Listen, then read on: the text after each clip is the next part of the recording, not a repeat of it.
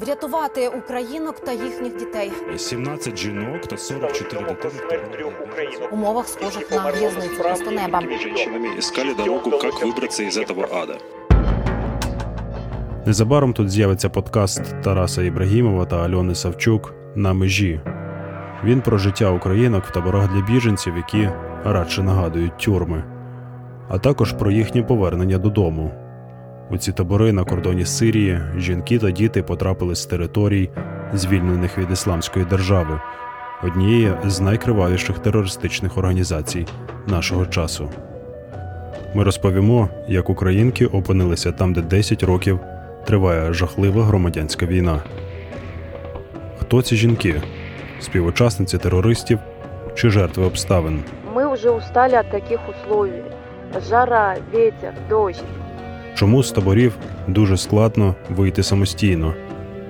Як це роками жити в наметах та виховувати дітей за межею цивілізації? Не можна ніколи бросати своїх дітей. І що робити нам? Боятися цих сімей чи допомогти їм і дати шанс на нормальне життя? Розібратися у цьому нам допоможе Єва. Это, конечно же, была ловушка. Нас обманули, нас использовали, это была ловушка. Жінка, яка мала розмірене життя в Криму, але в часи анексії зробила невдалий вибір. Вона понадіялася на свободу і щастя в далекій країні. Єва довірилася знайомій і поїхала на землі, які окупувала Ісламська держава. А коли зрозуміла, куди потрапила, то довго планувала втечу.